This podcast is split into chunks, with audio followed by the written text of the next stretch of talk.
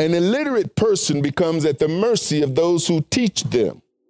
They can't search matters out for themselves, they're at the mercy of those who teach them. It's one thing to be illiterate, it's another thing to remain illiterate. Most illiterate people don't know that they're illiterate when it comes down to the scripture because they have a lot of sermons under their belts. They have a lot of biblical knowledge or sermon knowledge or denominational knowledge, but the application of that knowledge is not always employed by them. And this is how you will find people who consider themselves to be biblically literate operating in paganism.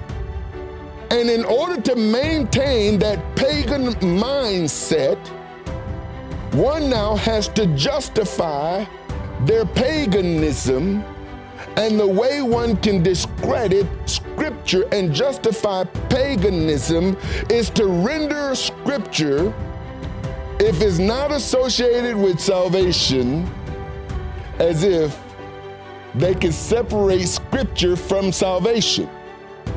Well, it's not a salvation issue.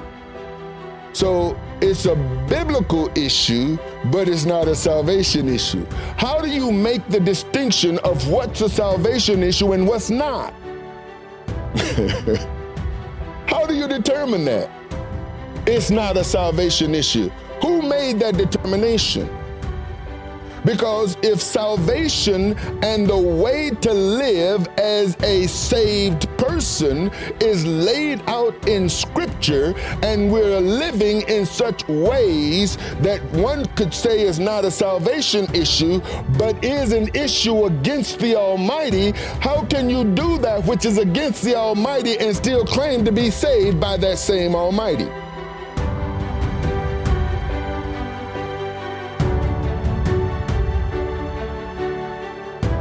Shalom, Saints, and welcome to our verse by verse study of the Gospel according to Matthew. I'm your host and teacher, Arthur Bailey. The joyous occasion of Yeshua's entrance into the city of Jerusalem, the exploits performed by him in the temple courts, and the prophetic fulfillments of the prophets spoken hundreds of years prior presented serious issues for the religious leaders. In addition to Yeshua's entrance, the shouting of Hosanna to the Son of David, blessed is he that cometh in the name of the Lord, Hosanna in the highest, the scene Yeshua caused by overturning the tables of the money changers and driving out the merchants from the temple courts infuriated the chief priests and scribes. The teaching opportunities provided by all of the events of the day and the following day upon Yeshua's return to the city present tremendous lessons for us on faith, fear, and the way of righteousness.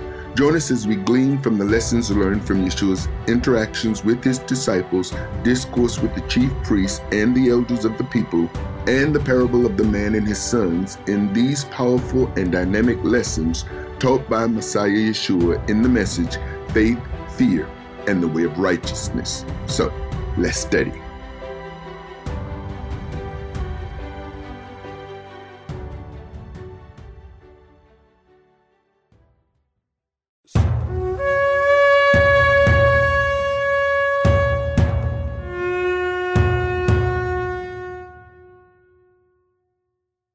So, again, today we're going to be talking about fear or faith, fear, and the way of righteousness. As we talked last week, the joyous occasion of Yeshua's entrance into the city of Jerusalem, the exploits performed by him in the temple courts, and the prophetic fulfillments of the prophets spoken hundreds of years prior presented serious issues for the religious leaders. In addition to Yeshua's entrance, the shouting of Hosanna to the Son of David. Blessed is he that cometh in the name of the Lord. Hosanna in the highest. The scene Yeshua caused by overturning the tables of the money changers and then driving the merchants from the temple courts infuriated the chief priests and scribes. Now, what's interesting about this is the chief priest, the high priest, the priest, the scribes, these were the individuals that actually had authority to operate and to manage and maintain the temple, the courts, and its surroundings. Unfortunately for them, just like many today, they have a tendency to control the people or to try to control the people. When people have been given the responsibility and the authority over certain things, there's a tendency to try to take ownership of it. When a person has been given a little bit of power, there's a tendency to allow that power to go to their heads.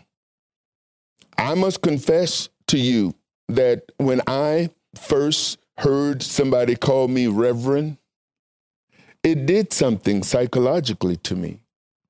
Elder. When people started looking to me as a person who walked in some kind of authority.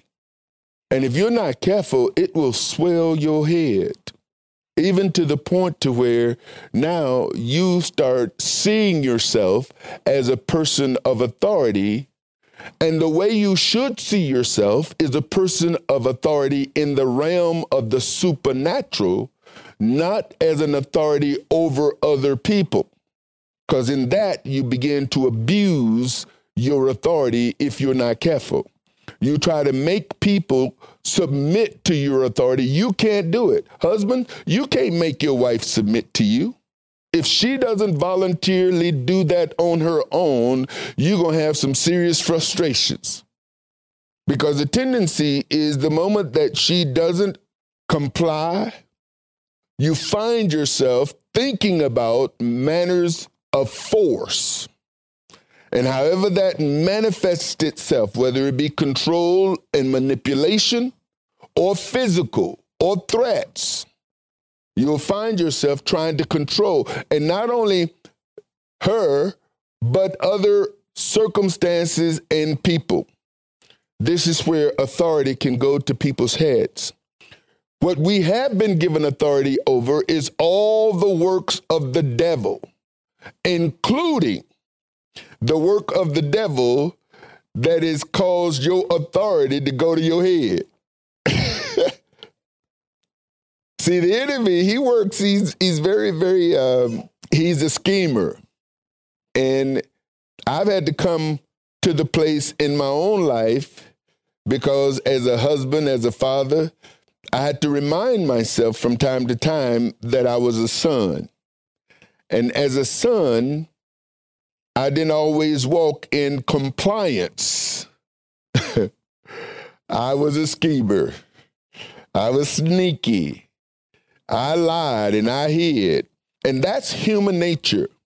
It is human nature to lie. We're born liars. It is human nature to deceive. We're born deceivers. It is human nature for us to operate in all manner and realms of sin, depending on the discipline or lack thereof that you employ in your own life. Some people have little to no discipline. Some people cross line after line after line after line and go in places they have no business going in. And once you go into a place, you can't ungo there. Once you open up a door, it's very difficult to shut that door because we work with forces that we cannot see. You can sense, you can feel, but you can't see it. And that's the same thing with the supernatural that works on our behalf. Sometimes you are not aware that there is supernatural power and authority that is operating in you. And the only way you can maximize the use of the supernatural authority that you have is that you be constantly mindful of who you are and the power and authority that you've been given by the Most High. Nobody have to submit to you, but the devil has to. Are you hearing me?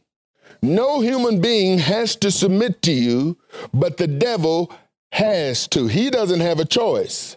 When you tell the devil to get behind you, he has to listen, he has to obey if you are walking in your true divine authority. People, on the other hand, depending on where they are and where their will is, they can give place to the devil and in that resist you or give place to the Most High, and in that submit. And that's where all of us are. Is that we either choose to submit or we choose to rebel, but the bottom line is our actions comes from us. Now it can be influenced by the things around us. But ultimately, it's our decision to do whatever it is we do and to say whatever we say. And we can't say the devil made us do it. That's not taking the responsibility. If the devil is making you do something, then you have to admit to the fact that you are the devil's property. Whew. I'm told folks online, y'all can't hear these folks in here. They talking to me. They say, say it, some say, say it again. if the devil made you do it, you have to admit the fact that you belong to the devil. That's just the bottom line. You can't be claiming to be belonging to the Most High and allowing the devil to make you do stuff. Something's wrong with that picture. So the scribes are infuriated. And, and what we're going to see in this passage, brothers and sisters, and please hear me. See, Yeshua has already said to them, say, you're not Abraham's seed, your daddy is the devil. And their actions is going to show who their real daddy is.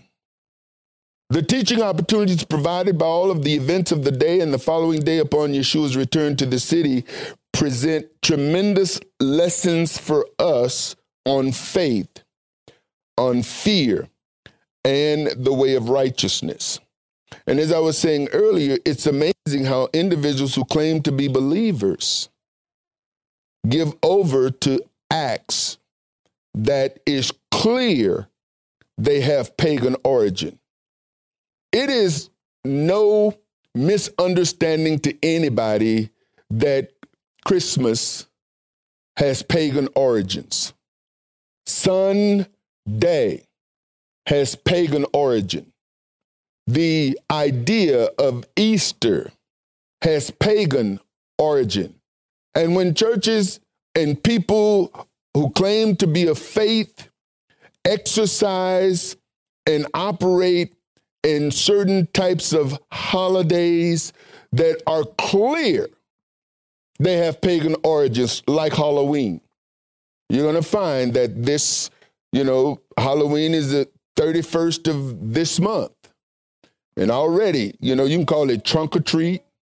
You can call it Hallelujah night. You can call it All Saints night. You can call it whatever you want. But the bottom line is that its origin is pagan. And paganism is idolatry. So here you have people who claim to be believers operating in idolatry. Yeshua's interaction with his disciples, the discourse with the chief priests and the elders of the people, and the parable of the man and his sons reveals some powerful and dynamic lessons taught by Yeshua, and we're going to look at some of those. In the previous teaching last week, we talked about how Yeshua fulfilled certain prophecies, prophecies from Jeremiah, prophecies from Zechariah, from Isaiah, prophecies from the Psalms. And here we're going to remind us that even the law had prophetic elements because the law prophesied, and Yeshua said, from John the Baptist to all the prophets and the law prophesied until John. In other words, John heralded in a prophecy mentioned in the Torah concerning the one who would be made or come likened unto the brethren Moses spoke about. Father says there will be one like unto you, a brethren. Once he comes, you must what? Shema. You must listen. And those who do not listen to him, it will be required of them. Yeshua came and fulfilled that prophecy. And so, on his way to Jerusalem, he passed through, and we looked at this last week, whereas Matthew only had Bethany, we had to look at Mark and Luke and come to find out that Bethphage was a part of that journey. And Bethphage we looked at last week as the house of unripe figs. In this particular passage, Yeshua is going to go to a fig tree and see no figs. He's going to curse a tree. Bethphage was known, as I said, the, as the house of unripe figs, and according to Luke in verse 29 of chapter 19, and it came to pass when he he was come nigh to Bethphage in Bethany, at the mount called the Mount of Olives, he sent two of his disciples. And then in Matthew 21, verse 17, it says, And he left them and went out of the city into Bethany, and he lodged there. And I'm pointing these things out because when we look at the whole of Scripture, and this is one of the things that I like about going through the Bible verse by verse, because it forces you to look at verses and passages and try to get understanding of those verses and passages that once you keep them separate of themselves, it's very difficult to understand. And so we're blindly led by preachers and ministers who cut and paste passages and verses of Scripture to create doctrines and sermons and teachings. If you notice, most times when you have a debate or a conversation with a person about scripture, their memory retains a sermon they heard. Most people are not biblically literate, illiterate when it comes down to scripture. And many biblically illiterate people have been in church mostly all their lives. And it's sad, it's unfortunate. But what it boils down to is I was thinking on my way here this morning about some of the excuses I've heard about slavery. And one of the reasons that individuals talk about swine and other unclean things is because master gave that to the slaves and that's what they had to eat. And so it's become part of the African American diet. And as I was thinking about that, even the idea of illiteracy, because with illiterate people who were in church being taught by Master what the Bible says, not being able to read for themselves, not being taught how to read, one can control an illiterate person. An illiterate person becomes at the mercy of those who teach them. They can't search matters out for themselves, they're at the mercy of those who teach them. It's one thing to be illiterate, it's another thing to remain illiterate. Most illiterate people don't know that they're illiterate when it comes down to the scripture because they have a lot of sermons under their belts. They have a lot of biblical knowledge or sermon knowledge or denominational knowledge, but the application of that knowledge is not always employed by them. And this is how you will find people who consider themselves to be biblically literate operating in paganism.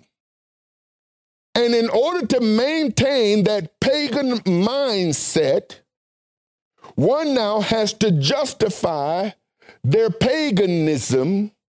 And the way one can discredit scripture and justify paganism is to render scripture, if it's not associated with salvation, as if they can separate scripture from salvation. Well, it's not a salvation issue. So it's a biblical issue, but it's not a salvation issue. How do you make the distinction of what's a salvation issue and what's not? How do you determine that?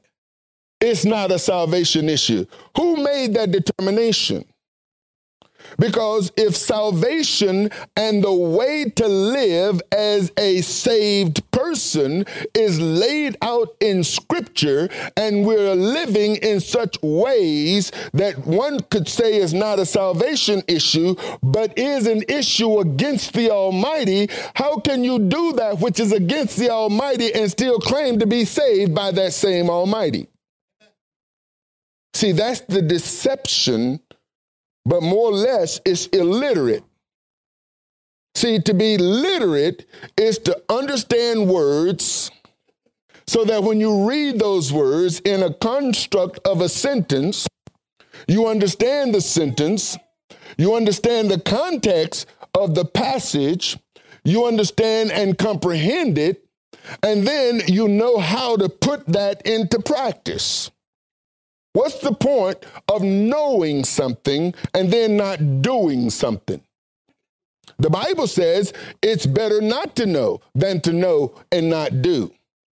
One who has the knowledge of the word and who does not do what the word says deceives who? Themselves. So you got a lot of deceived people talking is not a salvation issue.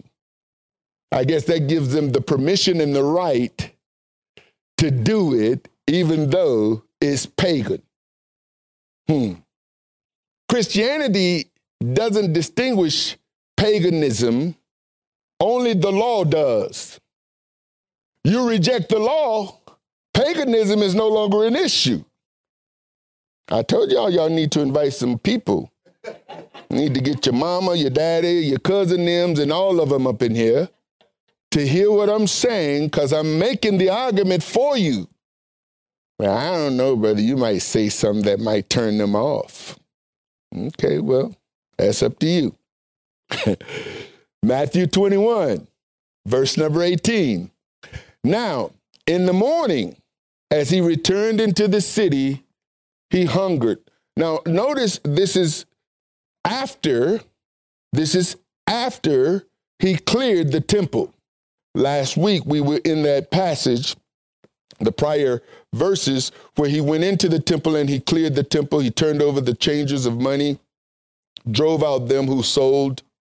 He goes back, and this is why I pointed out Matthew 21 17. And he left them and went out of the city into Bethany. He lodged there overnight. And now in the morning, he returns into the city and he's hungry. Why? Because he hadn't had breakfast. And when he saw a fig tree in the way, he came to it and found nothing thereon but leaves only, and said unto it, Let no fruit grow on thee henceforward forever. And the Bible says, And presently the fig tree withered away. Now, that word presently has several meanings immediately, forthwith, instantly, and then the usage immediately, straight, way, forthwith, presently, soon. I'm pointing these things out because as we've talked about, when it comes down to Matthew, Mark, Luke, and John, they see things from a different perspective. And everybody is trying to recount their experience, and it's not often always, or it's not always, in chronological order. It's important. When you begin to understand the construction of the Bible, how we got the Bible, the way the Bible was put together, it wasn't handed down from heaven by the Most High to the Pope. It wasn't handed down from heaven in its book form. Now, I know there are those who believe that the Almighty wrote the King James Version of the Bible and handed it down to man. Like some believe Joseph Smith was out in the field and he found these golden plates called the Book of Mormons. I mean, people come up with some weird stuff as to how God got to us the Bible. The Bible was compiled by individuals who used the method and process to determine whether or not the Bible or the book that was being included in the Bible was actually inspired by his spirit. That's why when I asked the question about Esther, the fact that God, the Lord, is nowhere mentioned in the whole book of Esther, one questions how Esther got in the Bible. Now, I can question it all I want to. You can question it. But there are some who will say, no, that that was put there by God. No, it was put there by men, brothers and sisters. And once we understand, then we don't find ourselves arguing. See, the way you prevent arguing about the word is you understand the word, you understand where it came from, because what you will find yourself is arguing with someone who doesn't even have the capacity or the knowledge to be able to argue with you in the first place. Why would you argue with a foolish person? The Bible says if you rebuke a fool, they'll turn on you. First of all, the Bible stands on its own. Doesn't need you to defend it. What it needs you to do is believe it and apply it and walk in it. See, your argument is going to be your life. That'll be your argument. Because you could be a person. Remember, I told you about this guy who was telling people I was preaching the truth on the, about the Sabbath. Bailey's preaching the truth about the Sabbath. He's preaching the truth, and yet he wasn't keeping the Sabbath. And I had to actually come out and tell him to stop telling people I'm preaching the truth because if you believed it was truth, why aren't you doing it? There are people who claim to have truth, but they're not doers of the truth. And what they do is they discredit their own truth. This is why the world around us look at the church, children look at parents, and you see where they see these individuals and they're saying these are fake people, they're hypocrites because they're preaching and teaching and saying all this stuff while they're up in that church house. But look at how they're acting when they're out that church. Your truth, if you believe it's truth, you should walk in it, you should live it, and if it's truth, it's gonna set you free. You're gonna stop lying, you're gonna stop cheating, you're gonna stop committing adultery, you're gonna stop committing fornication, you're gonna stop all that stuff that the Bible says you shouldn't be doing in the first place, but then you're gonna, well, I won't say you, but there are those out there who say, well, you know, brother, we all sinners. And so, you know, you sin every day. What scripture is that? Where's that at in the Bible?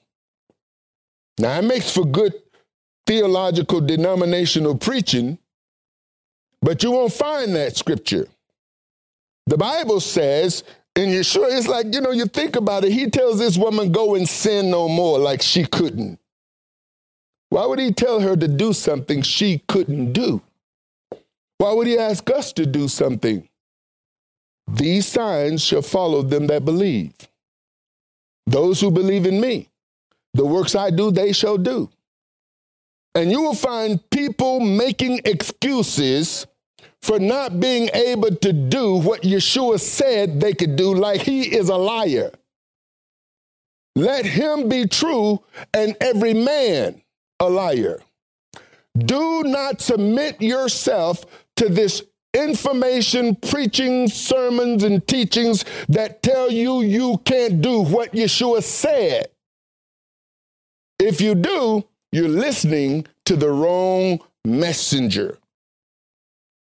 We're going to talk about faith up in here. According to Mark, Yeshua had cursed the fig tree the day before. He went into the temple and cast out those who sold and the money changers. And the following day, as they returned to Jerusalem, the disciples noticed the tree had withered. Mark adds that the time of the figs were not yet, or the season for the figs to ripe was not yet. And this is what he says. First of all, in verse 11 says, Yeshua entered into Jerusalem and into the temple. And when he had looked around about all things, and now the eventide was come, he went out unto Bethany with the twelve. And on the morrow, when they were come from Bethany, he was hungry. And seeing a fig tree afar off having leaves, he came, if haply he might find anything thereon. And when he came to it, he found nothing but leaves, for the time of figs was not yet. And Yeshua answered and said unto it, No man eat fruit of thee hereafter forever. And his disciples heard it. And they come to Jerusalem. And Yeshua went into the temple and began to cast them out. Now, according to Matthew, he's already done that. According to Mark, he does it after. Who's right? Is this a contradiction? It's not a contradiction, it's a perspective. You try to remember something exactly how it happened five years ago, or two years ago, or last year, or last week. I find it amazing. I sit in a room with two couples who are fighting or having disputations and each one's account is different. It's like how y'all get to different accounts where y'all both in the same room. One remembers it this way, the other remembers it that way. Is they wrong? No. One conveniently remembers it the most convenient that is going to make them look the best in the storytelling. Not knowing that their version of the story makes the other person look like they don't know what they're talking about. So they got to correct them and say, no, no, no, that's not how it happened. you hear what I'm saying? Now, this just happened last week. And this is how our minds have a tendency to operate. Even when you tell your testimony, you've lived the testimony. You've lived it, you've experienced it, you went through it, and then you can have an hour, tell your testimony, be done with your testimony, and realize you left out some key pieces. That's just the way we are. So it's not that either of them are wrong, it's the way the account is given, because here's the thing that we know to be true. In both of these situations, there was a fig tree. Yeshua spoke to the fig tree. The fig tree withered. He drove the tax collectors or the, the money changers and the people, he drove them out of the temple.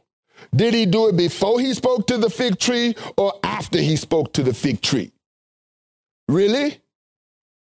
And so you'll have somebody who will try to hold on, say that's a contradiction, and totally ignore all of what has happened, focusing. You know, Yeshua talked about these are the kinds of people that strain at gnats and swallow camels.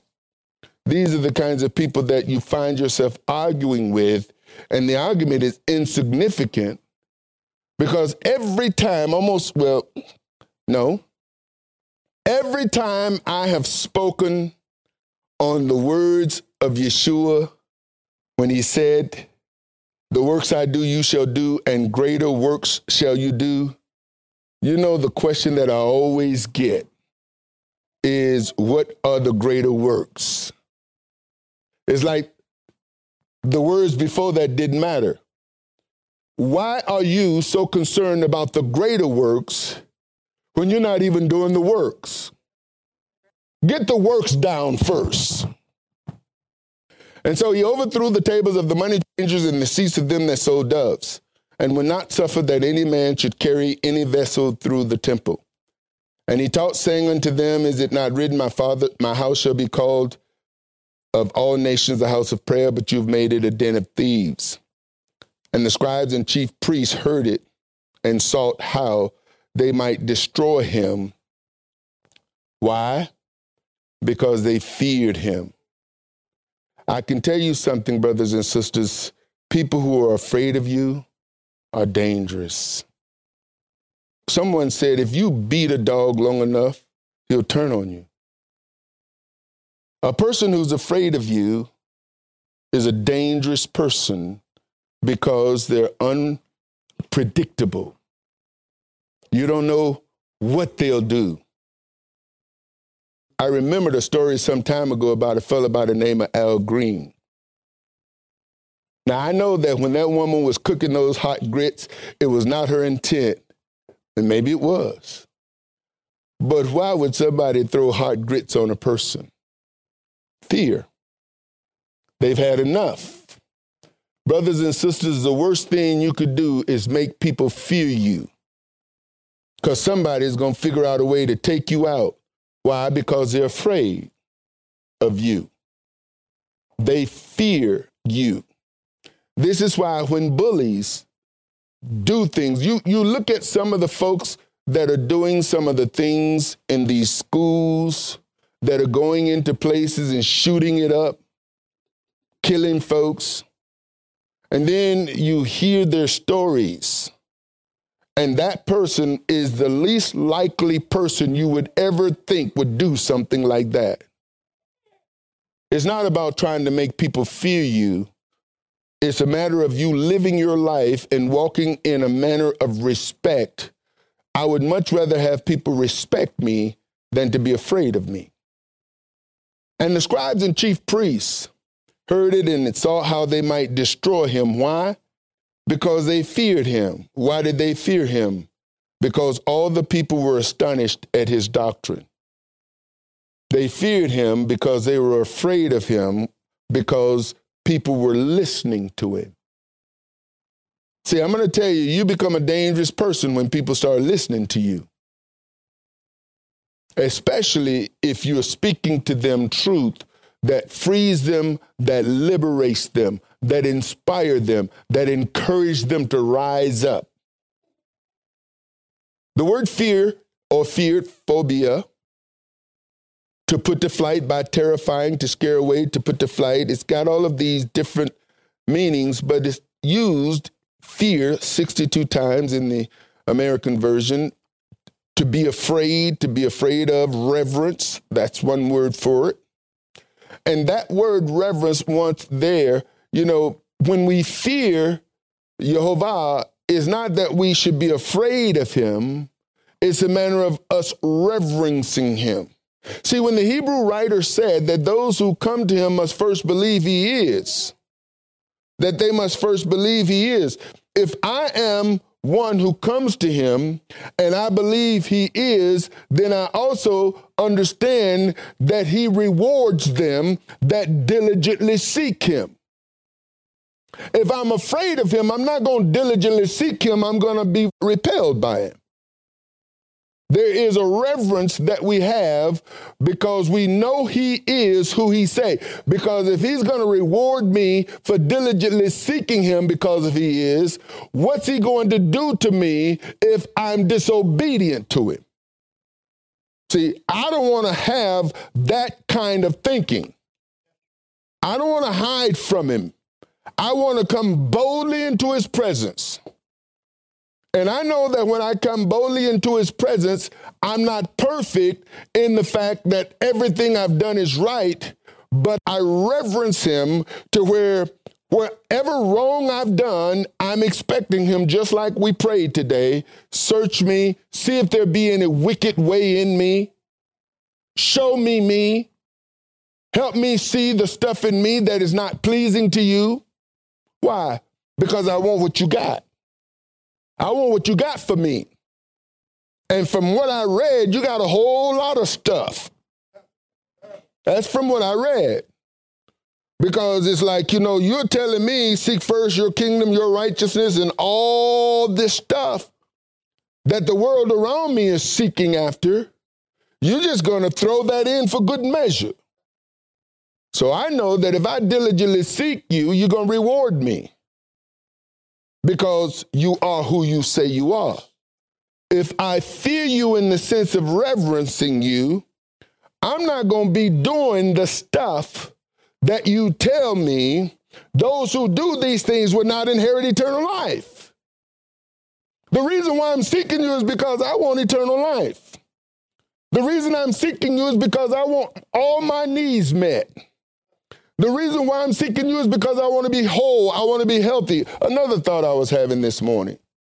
I just be having all these thoughts in my head, and I have to live with them because the thing that I have purposed in my heart more than anything is to examine my ways. I'm not so much concerned about examining other people like I used to be I'm more concerned about examining myself. Because if I examine myself and I see the motivations, I see the things in comparison to what his word says, then I can identify the wickedness that is in me because the Bible tells me my heart is deceitful and desperately wicked. Who can know it? He knows it. The more I learn about his laws, the more I learn about his commandments, the more I, I learn about what is acceptable and is unacceptable to him, the more I want to begin to make the necessary adjustments to do those things, to gravitate towards those things that are acceptable to him and away from those things that aren't. And it's hard for me to do that if I'm focusing on y'all. The only way I can do that effectively is I continue to keep the spotlight on me in comparison to his word. And as a result of doing that, the preaching and the teaching is going to be more aligned with this than what other people are teaching because I'm not trying to please them. I'm trying to please him. I'm not trying to climb some corporate ladder or some religious ladder or trying to get to the top because he's already made me at the top along with a whole lot of other folk. See, there is no respecter of person in the kingdom. He see all of us the same, even though we may have different job descriptions, different titles, different genders. He doesn't see my sister any less than or greater than my brother. He sees all the same, and He's given each and every one of us the same opportunities to be found pleasing in His sight to access everything He has. So if I focus on that, then I'm going to be focusing on my flaws, not yours.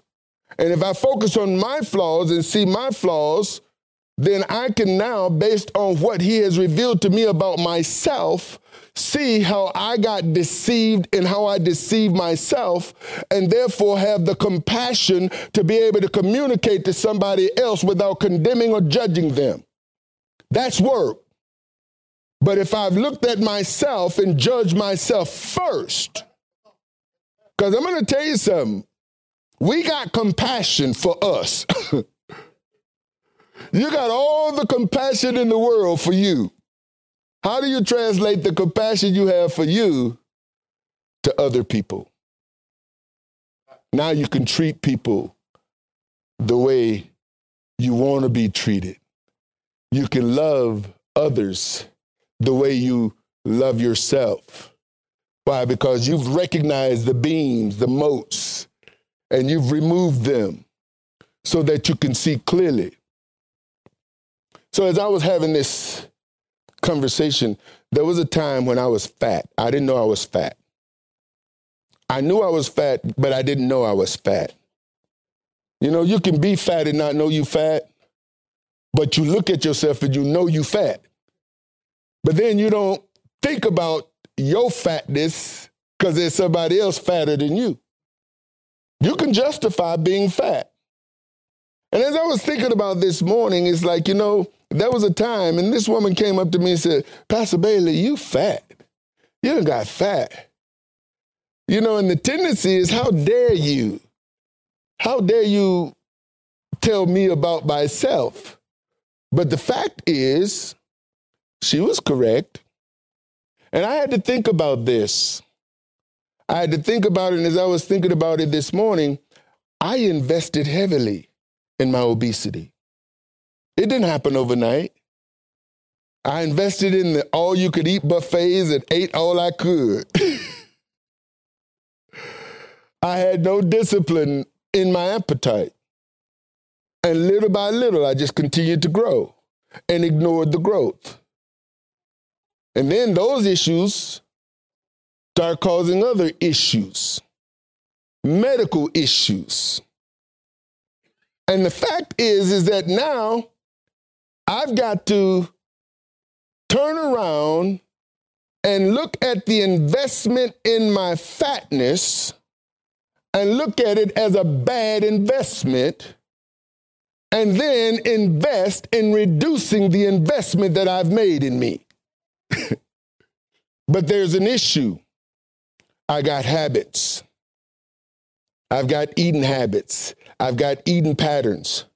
And in order for me to do what is necessary, I got to go against myself.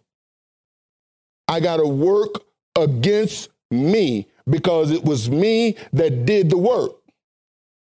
And if I continue to do the work that I've done, I will continue to go in a direction I don't want to go. So now I've got to resist myself. That's the way the word works if I'm going to work this word, I got to resist me to do it. I got to work against my nature because the word is against my nature. There's the human nature and there's the supernatural, the word, that in order for me to do the word, I've got to now start thinking differently My mind has got to be renewed. I have to see my way of doing things taking me in a direction that is opposed to the direction I say in my heart I want to go. So here comes this push and pull. But because of the habits, the strongholds, I have to now address these strongholds, address these habits, make some new habits, resist myself when it comes to the old habits, employ these new habits, and push it forward. And it doesn't happen one day, or two days, or a week, or six weeks, or nine weeks, or a year, or two years. I remember when I was in rehab, going to drug Alcoholic Anonymous classes, Narcotic Anonymous classes. And I, one of the things that frightened me more than anything is somebody who has been clean for over 20 years relapsing. It's like, how can you relapse after 20 years of sobriety? How does that happen? See, this is a rest of your life thing, folks, because you can backslide if you're not careful. You can start going through the motion if you're not careful. This is a diligent walk way every day for the rest of your life. Or you relapse or you backslide and you lose all the ground, and now you got to start that process all over again. Some of us know some folks like that. Some of us has been that folk. This is a lifetime. And there are lots of people on the on the way in this journey that are trying to distract and deter. Mark 11, 19 says, And when even was come, he went out of the city, and in the morning, as they passed by, they saw the fig tree dried up from the roots. And Peter, calling to remember, said unto him, Master, behold, the fig tree which thou cursed is withered away. And Yeshua answering saith unto them, Have faith in God. For verily I say unto you that whosoever shall say unto this mountain, Be thou removed, and be thou cast into the sea, and shall not doubt in his heart, but shall believe that those things which he saith shall come to pass, he shall have whatsoever he saith. I read this, my mind can't comprehend it, I can't visualize it. Are you telling me I can speak to the mountain and the, and the mountain is just going to slide into the sea? Really? That's what he's saying. Can I grasp that? Can I comprehend that? Can I even see myself speaking to the mountain? For what reason? So I'm going to tell you something. We can read things that he say and discount it. Not take it serious. Not even think about how that would be applicable in my life. Because if you won't speak to the mountain, you're certainly not going to speak to the hurricane. You're certainly not going to speak to the thunderstorms. You're not going to speak to the animals. You're not going to speak to the devil. Or oh, you'll talk to the devil because you can't see him. But I'm talking about these things are visible. He's saying, listen, if you say, if you got faith, you can speak to that mountain. I remember when he walked on the water and I read that, and I had a swimming pool in my backyard, and I must have attempted several times to go out there and walk on water. Every time I sunk. How many of you've tried? See, you, you can laugh at me for trying, but I'd much rather try and fail than to never try. And the reason I don't try is because I don't think I can. And if I don't think I can, then I have to say that what Yeshua is saying doesn't apply to me. Look at Peter, he sunk, but he did walk. At least he got out the boat. You see, brothers and sisters, I'm using this as an illustration to show us how we have a tendency because of religion to discount his word, to not make it applicable to us. Because if I start reading this, man, what if I start believing this? What if I start believing everything he said? What kind of person would that make me? I can tell you this it'll make you a person of faith. And once you start walking in that path, nothing anybody can say or do that will cause you to repent from walking in the faith that you have come to believe is real. If not, then guess what? You'll discount a whole lot of things concerning the scriptures, not even realizing that you're doing it. He says, Therefore I say unto you, whatso, what things soever you desire, when you pray, believe that you receive them and you shall have them. I remember as I'm putting this, this message together, I'm reflecting a lot. I'm reflecting a lot on different phases of my life. I'm remembering when I didn't have faith, when I didn't believe, when I did have faith, when I thought I believed, and all of the outcomes. I'm just just reflecting because I do this kind of stuff. I do it with myself because I believe that, you know, I have to reconcile when, when I'm dealing with heathens and atheists and people who have different faiths and folks from other denominations, and I'm talking to them and I'm looking at the Bible, what the Bible teaches. I have to analyze within myself do I believe this stuff? Am I telling me I believe it? Because, see, I'm of the opinion if I believe it, then I should be walking in it. If I'm not walking in it, can I say I actually believe it? And this is not a conversation I'm having with you. This is a conversation I'm having with me because if I'm going to preach this, I have to ask myself and even acknowledge the fact why am I preaching it? Because I know that there are people preaching this for the wrong reasons. I know there are people who are preaching and they don't believe it. I've seen these people. I've had conversations with them. It's employment, it's a vocation for some, it's a hired position, it's a hireling for some. All these things in the Bible, people preaching to increase Paul's bonds, people preaching because they're of the enemy. And we see Yeshua's confronting a whole religious system operating, as they say, according to the scripture. And he's saying, Your daddy is the devil. How can you be a devil's child teaching the people his word? Hmm. Folks, the deception is real. And I have to answer these questions myself, for myself, lest I give lip service. So, how can you believe that?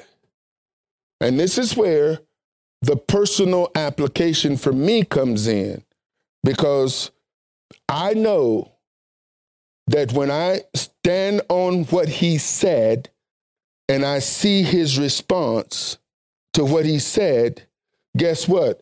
According to him, when he puts his word out there, it's not going to come back to him empty. I will never see the manifestation of what he says if I never stand on it. And if I don't stand on it, do I believe it? When I stand on it and I see him come and uphold his word in my life, guess what? It gives me the confidence to stand on some more. And it gives me more confidence and more confidence. And as I build my confidence in him, what people have to say is irrelevant from that point on because there are people out there who reject this and claim to believe it. He says, and when the disciples saw it, they marveled, saying, How soon is the fig tree withered away? See, he spoke to the tree. They're seeing the tree withered, and they know that he's not just giving lip service. They're seeing the manifestation of the words that he spoke. And he said, Listen, what I did, you can do. Really? You mean if I sp- spoke to a fig tree like you spoke to the fig tree, the fig tree will wither? See, Yeshua didn't have these doubt issues in his head. We do. And we got to work them out of us in order to embrace fully what he says. Because if you don't do that, the only way you're going to do it is you got to confront you. You got to confront you. You are your biggest hindrance. Nobody else. Because you determine what you are going to do and what you're not going to do. You determine what motivates you and what doesn't motivate you. This is why Yeshua said it's not what goes into a man's mouth that makes him unclean, it's what's in his heart. Because out of his heart comes the words, out of his heart comes his actions. See, you can fight all day long about swine flesh and possums and coons. But what you really want to be looking at is what's in your heart, what's in you. And if you want to know what's in you, listen to what you say. Listen and watch what you do. What you do and what you say will tell you who you are. You could say what you want to say, but your actions is going to speak who you is. Amen. So now I got to watch my actions. I got to watch my thoughts. I got to watch what I'm letting in. Because that's the only way I can guard. But I got to get some stuff out of here first. I got to get some stuff. And I got so much unbelief. At least I had a lot more. I had a lot more unbelief than I got right now. But I'm working it out. Because as soon as I recognize it and see it for what it is, I confront it and cast it out. Folks running around here trying to cast demons out of other folks being full of demons themselves. You better deal with your own demons. Deal with them spirits that you operating in. Yeshua answered and said unto them, Verily I say unto you, if you have faith and doubt not, you shall not only do this which is done to the fig tree, but also if you shall say unto this mountain, Be thou removed, and be, be thou cast into the sea, it shall be done. So, what I see here is Yeshua demonstrating faith and then trying to raise the level of faith among his people. So, listen, you know, I remember the first time somebody said, Oh, now you thank you Jesus. See, it's like, where is that coming from? Where is that coming from and why? Because it's a derogatory statement designed to back me up. Oh, no, I don't think I'm Jesus. Why shouldn't you? Aren't you supposed to be like him? Is that an embarrassment to you? Are you going to let somebody talk you out of what he told you? Well, brother, you can't do. Who who said? Who, who are you to tell me what I can and cannot do? If he says all things are possible to them that believe, obviously you're not a believer. So keep your I can'ts to yourself. Don't try to put your I can'ts on me because I don't subscribe to that philosophy. Oh, now you arrogant and all puffed. No, it's not arrogance. I'm convinced. I was arrogant last year. The fact of the matter is, brothers and sisters, we either believe this or we don't. And what we believe is going to manifest in our actions. That word faith, conviction, the way it's used, assurance, believe, them that believe, especially as it relates to Messiah and the things of Jehovah. The Hebrew writer says, Now faith is the substance of things hoped for, the evidence of things not seen. Faith is the substance of things hoped for, this is one of those passages you see faith and hope in the same verse. Why? Because faith apart from hope doesn't work. I remember hearing a preacher say, Hope, hope, hope ain't faith. You don't be hoping for a thing. You got to have faith in the matter, brother. Well, faith is the substance of things hoped for. My faith is there, and I'm hoping to see the reality of it because faith and hope works hand in hand. Faith is the substance of things hoped for, the evidence of things not seen. I'm standing on a belief, though I don't see the manifestation yet. I'm going to stand on the belief until it manifests. That's how this building came to be. If I looked at what we had, brother, that would have been discouraging. But I heard Father say, and then the wherewithal to make it happen. And then the people he raised up to give into it. A lot of them I couldn't see because they weren't here.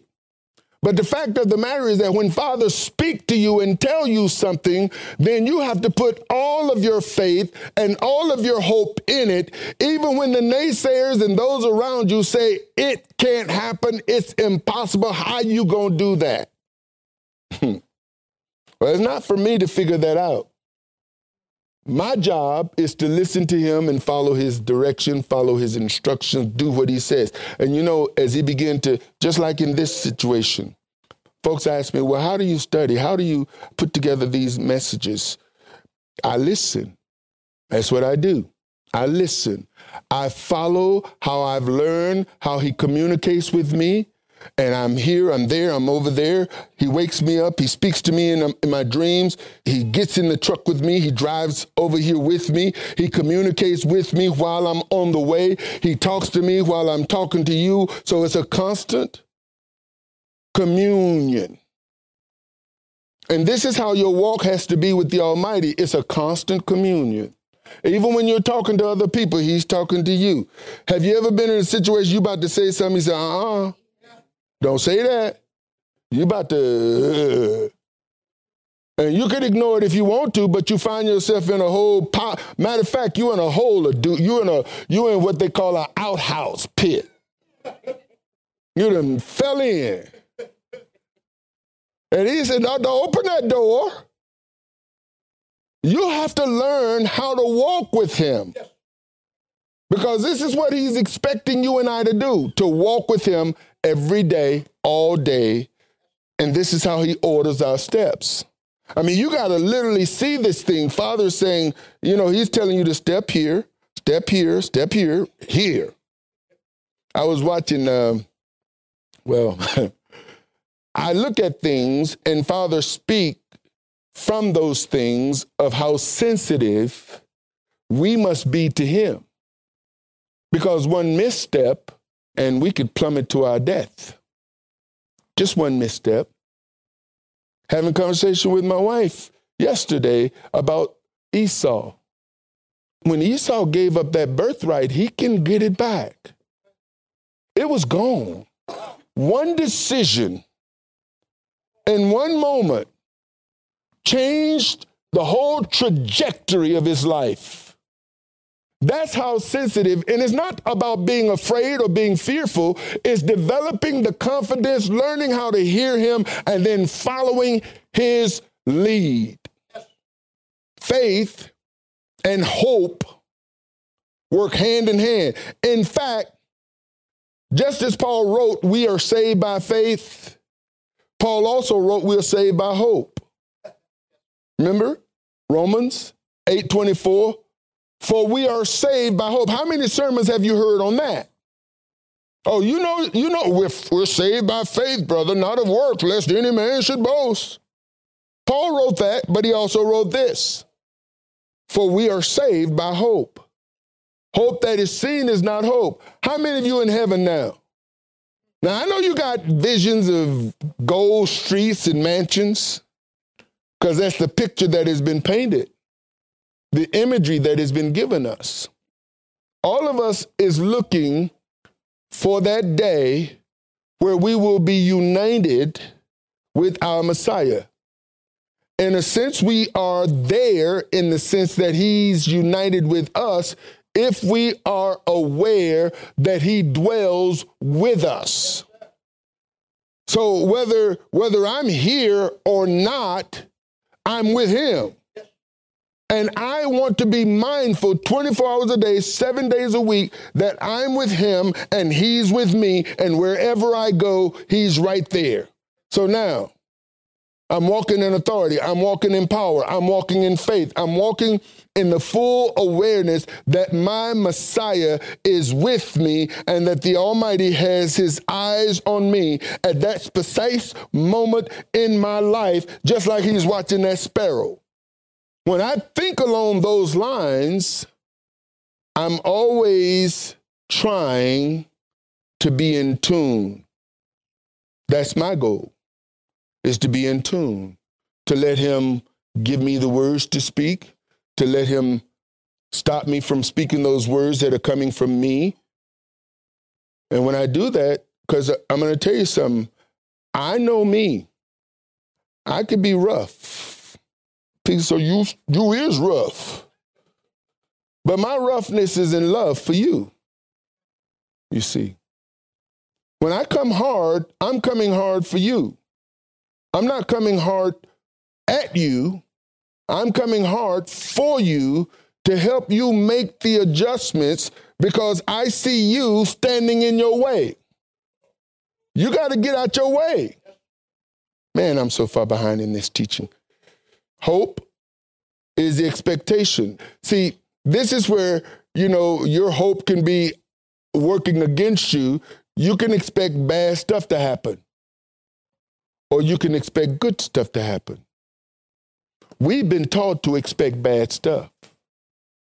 Society, life has taught us expecting the shoe to drop, expecting stuff to fall through, expecting to be passed over, expecting not to get that raise or that promotion. You can go through life expecting the worst, or you can go through life expecting the best. Yes. It's all about your perspective. And a lot of your perspective is going to be based on how you see you. And you know what? You didn't teach you to look at you the way you look at you. Society taught you how to see you. Your failures taught you how to see you. Folks close to you taught you how to see you. And Father's saying, Let me teach you how to see you. I want you to see you the way I see you so that we can be in sync. Because as long as we out of sync, you're going to allow other people's version and vision and understanding and idea of who you're supposed to be guide you, direct you, and lead you, and then be deceived into thinking that you're letting me lead you. Because if he's leading you, you ain't thinking bad about yourself. You're not looking yourself as worst as poop. You're not seeing yourself as somebody who can't be righteous. You don't see yourself as an unholy, unworthy vessel. When you see you like he see you, you know what? He see you worthy. You know why he see you worthy? Because he made you that when he sent his son. He saw you unworthy, unable to become worthy, and so he made it possible for you to become worthy simply by, by accepting the one who was worthy. Once you receive Messiah in your life, Father see you as his only son. That's how he see you. And he's not condemning you. There's no condemnation. He's not speaking evil of you. He's not waiting on you to mess up, waiting on you to fail so he can punish you. No. He have great expectations, high expectations for you. And he wants you to look to him to make sure that everything you need to accomplish what he has called you to do and to achieve is supplied for. That's how he see you. He see you as an overcomer. He see you as victorious. He see you as a winner. You're not a loser.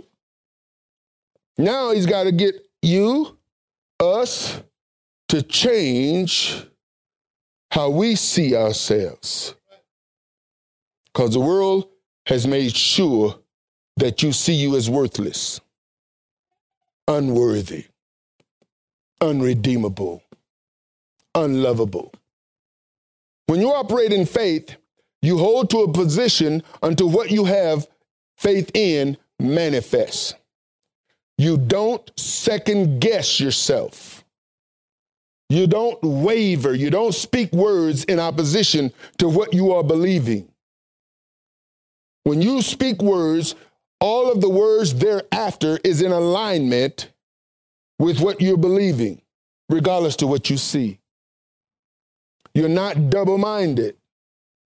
When you operate in faith, you don't argue or dispute within yourself.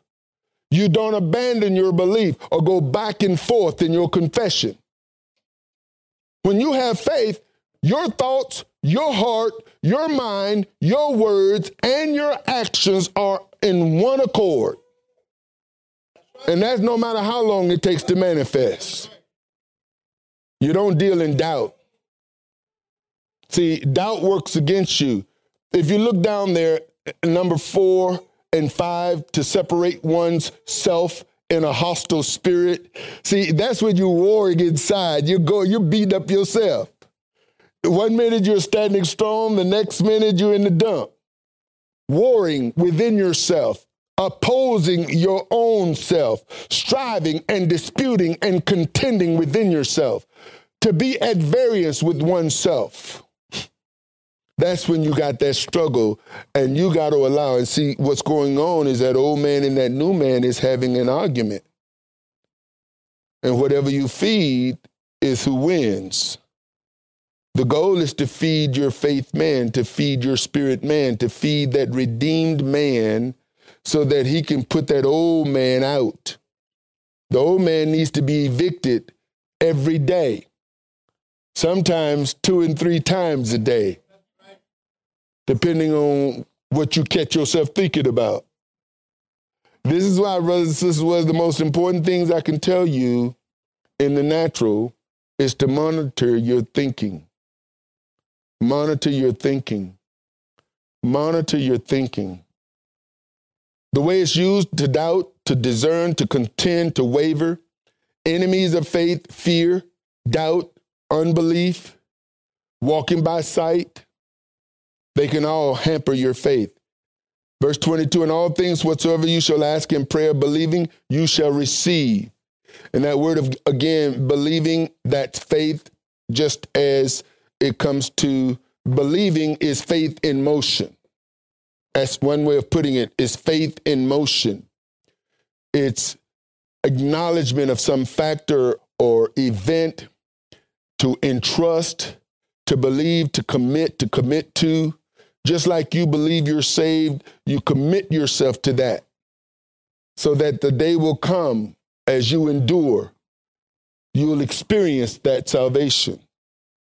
And when he is, was come into the temple, the chief priests and the elders of the people came unto him as he was teaching and said, By what authority does thou these things?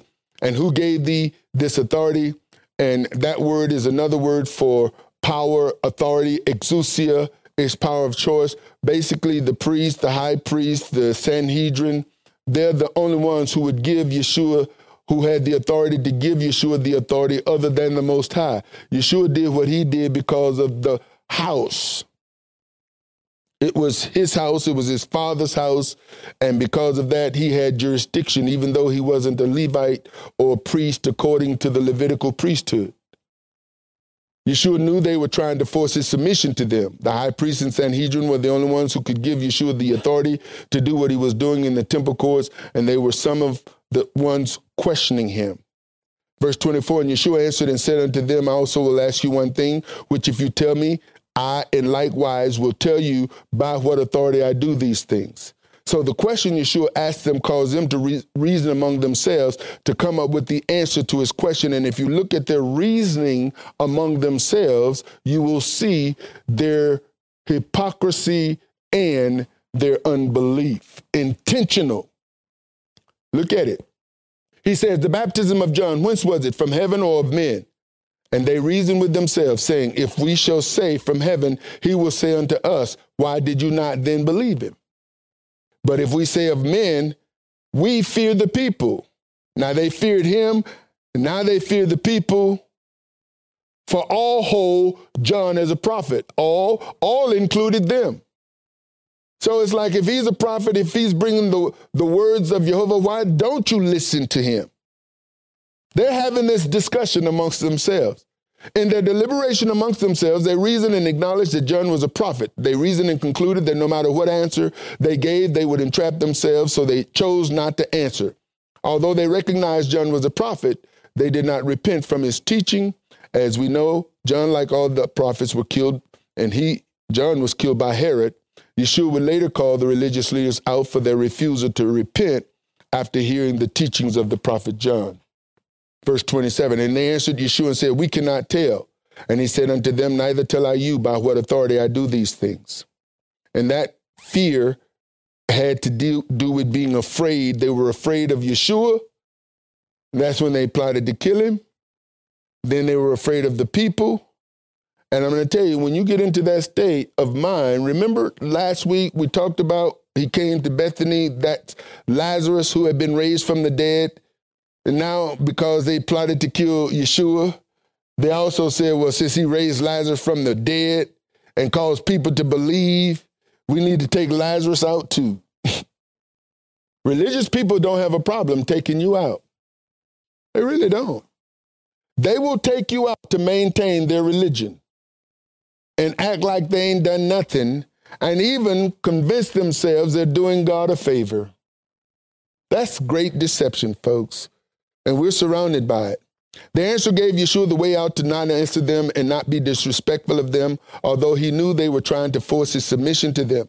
The high priest was the only one who would give Yeshua that authority from their point of view. Although Yeshua did not answer them specifically, he asked them another question. After telling them a story upon which their answer caused them to expose and reveal their unrepentance because of their unbelief in what John was teaching. And I'm coming to the close, but I need to read these verses. But what think ye? A certain man had two sons, and he came to the first and said, Son, go work today in my vineyard. He answered and said, I will not. But afterwards he repented and went. And he came to the second and said likewise. And he answered and said, I go, sir, but he don't go. Whether of them twain did the will of his father? And they say unto him, The first. Yeshua said unto them, Verily I say unto you, see, that the publicans and the harlots go into the kingdom of, of God before you. For John came unto you in the way of righteousness, and you believed him not. But the publicans and the harlots believed him. And you, when you had seen it, repented not afterward that you might believe him. It's amazing that when Herod put John in jail, there was no uprising. There was no picketing outside of the palace. Righteous meaning, in a broad sense, state of him who is as he ought to be. Righteousness, the condition acceptable to Elohim. So John came as a righteous man preaching the way of righteousness, and they rejected John. They sent their people, Are you the Messiah? Are you that prophet? Are you the one? John says, No, I'm not. They went on about their business, religious as usual. But he was preaching repentance for the kingdom of heaven. They weren't concerned about the kingdom of heaven.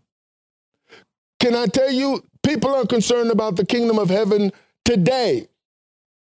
And the only way they will be concerned about the kingdom of heaven is we tell them about the kingdom of heaven. They won't know unless somebody tell them. Heaven, kingdom, kingdom of heaven, what's that?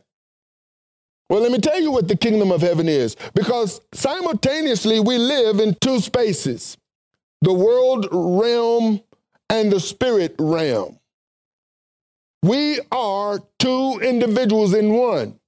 This is why I talk about the two yous the spirit man, the redeemed man in you, and the old man, that old man, the, way, the, the one everybody knows. See your mom, your dad, your sister, your brother, your cousins, your uncles, all your classmates, people you grew up with, they all know that old man. They don't know the new man. And they won't know the new man until you introduce him. And now you got to teach them how to respect that man. Because they're going to still try to treat you as that old man. And you got to remind them, that ain't me no more. He don't live here no more. So don't be trying to conjure him up because I've laid him to rest. Now, let me introduce you to the new me. Let me tell you what I believe now. You know what I used to believe, but let me tell you what I believe now. Let me tell you what my faith is now. You see, I've been transitioned into a new kingdom. And in this new kingdom, all my needs are met. In this new kingdom, I now have a relationship with the Creator who has commissioned me to speak on His behalf. I am an ambassador of that kingdom. And you can't be Millie Mouse about it. Because there's some folks who are going to try to back you up. If you're not confident in what he's making you, then you'll find yourself going back and forth depending on the crowd you're in. Hmm. Whoo-wee. Let me shut, close this up. The way of righteousness, John came unto them, was the way that was acceptable to Jehovah. The religious leaders' failure to accept and believe John, according to Yeshua, was a rejection of the way of righteousness or the way that was acceptable unto Jehovah. And that's what Messiah was confronting them with when he brought up John in the beginning in the conversation. Because, first of all, what did you go out to see? We won't tell you. And then he gives them this story about the two men. And they obviously concluded who did the work. And you know what he was saying? You just like those individuals who rejected what John said. I mean, think about this the harlots, the publicans, the people you despise believe John, and they will enter in, and you will be left out. I'm just going to read these verses and I'm done. Remember what Yeshua said about John in chapter 11, and this is why I say you got to read Matthew in its entirety, not verses here and verses there. But back in chapter 11, he says, And from the days of John the Baptist until now, the kingdom of heaven suffered violence, and the violent take it by force. For all the prophets and the law prophesied until John. And if you will receive it, this is Elias, which was for to come. He that hath ears to hear, let him hear. But whereunto shall I liken this generation? It is like unto children sitting in the markets and calling unto their fellows and saying, We have piped unto you and have not danced, and you have not danced. We have mourned unto you and you have not lamented. For John came neither eating nor drinking, and they said he had a devil. The Son of Man came eating and drinking, and they say, Behold, a man of gluttonous and a wine bibber a friend of publicans and sinners. But wisdom is justified of her children. So here he's already compared John, shared about John. And the question is for us is understanding the words that Messiah said, how we must take them to heart and really make every attempt we can to walk in it. This is not just good teaching. This should lead to good living, powerful living. When you begin to walk in the authority and walk in the power, and this is not an arrogant demeanor or behavior, it's just having confidence in the one who saved you, the one who called you, and the one who has commissioned you.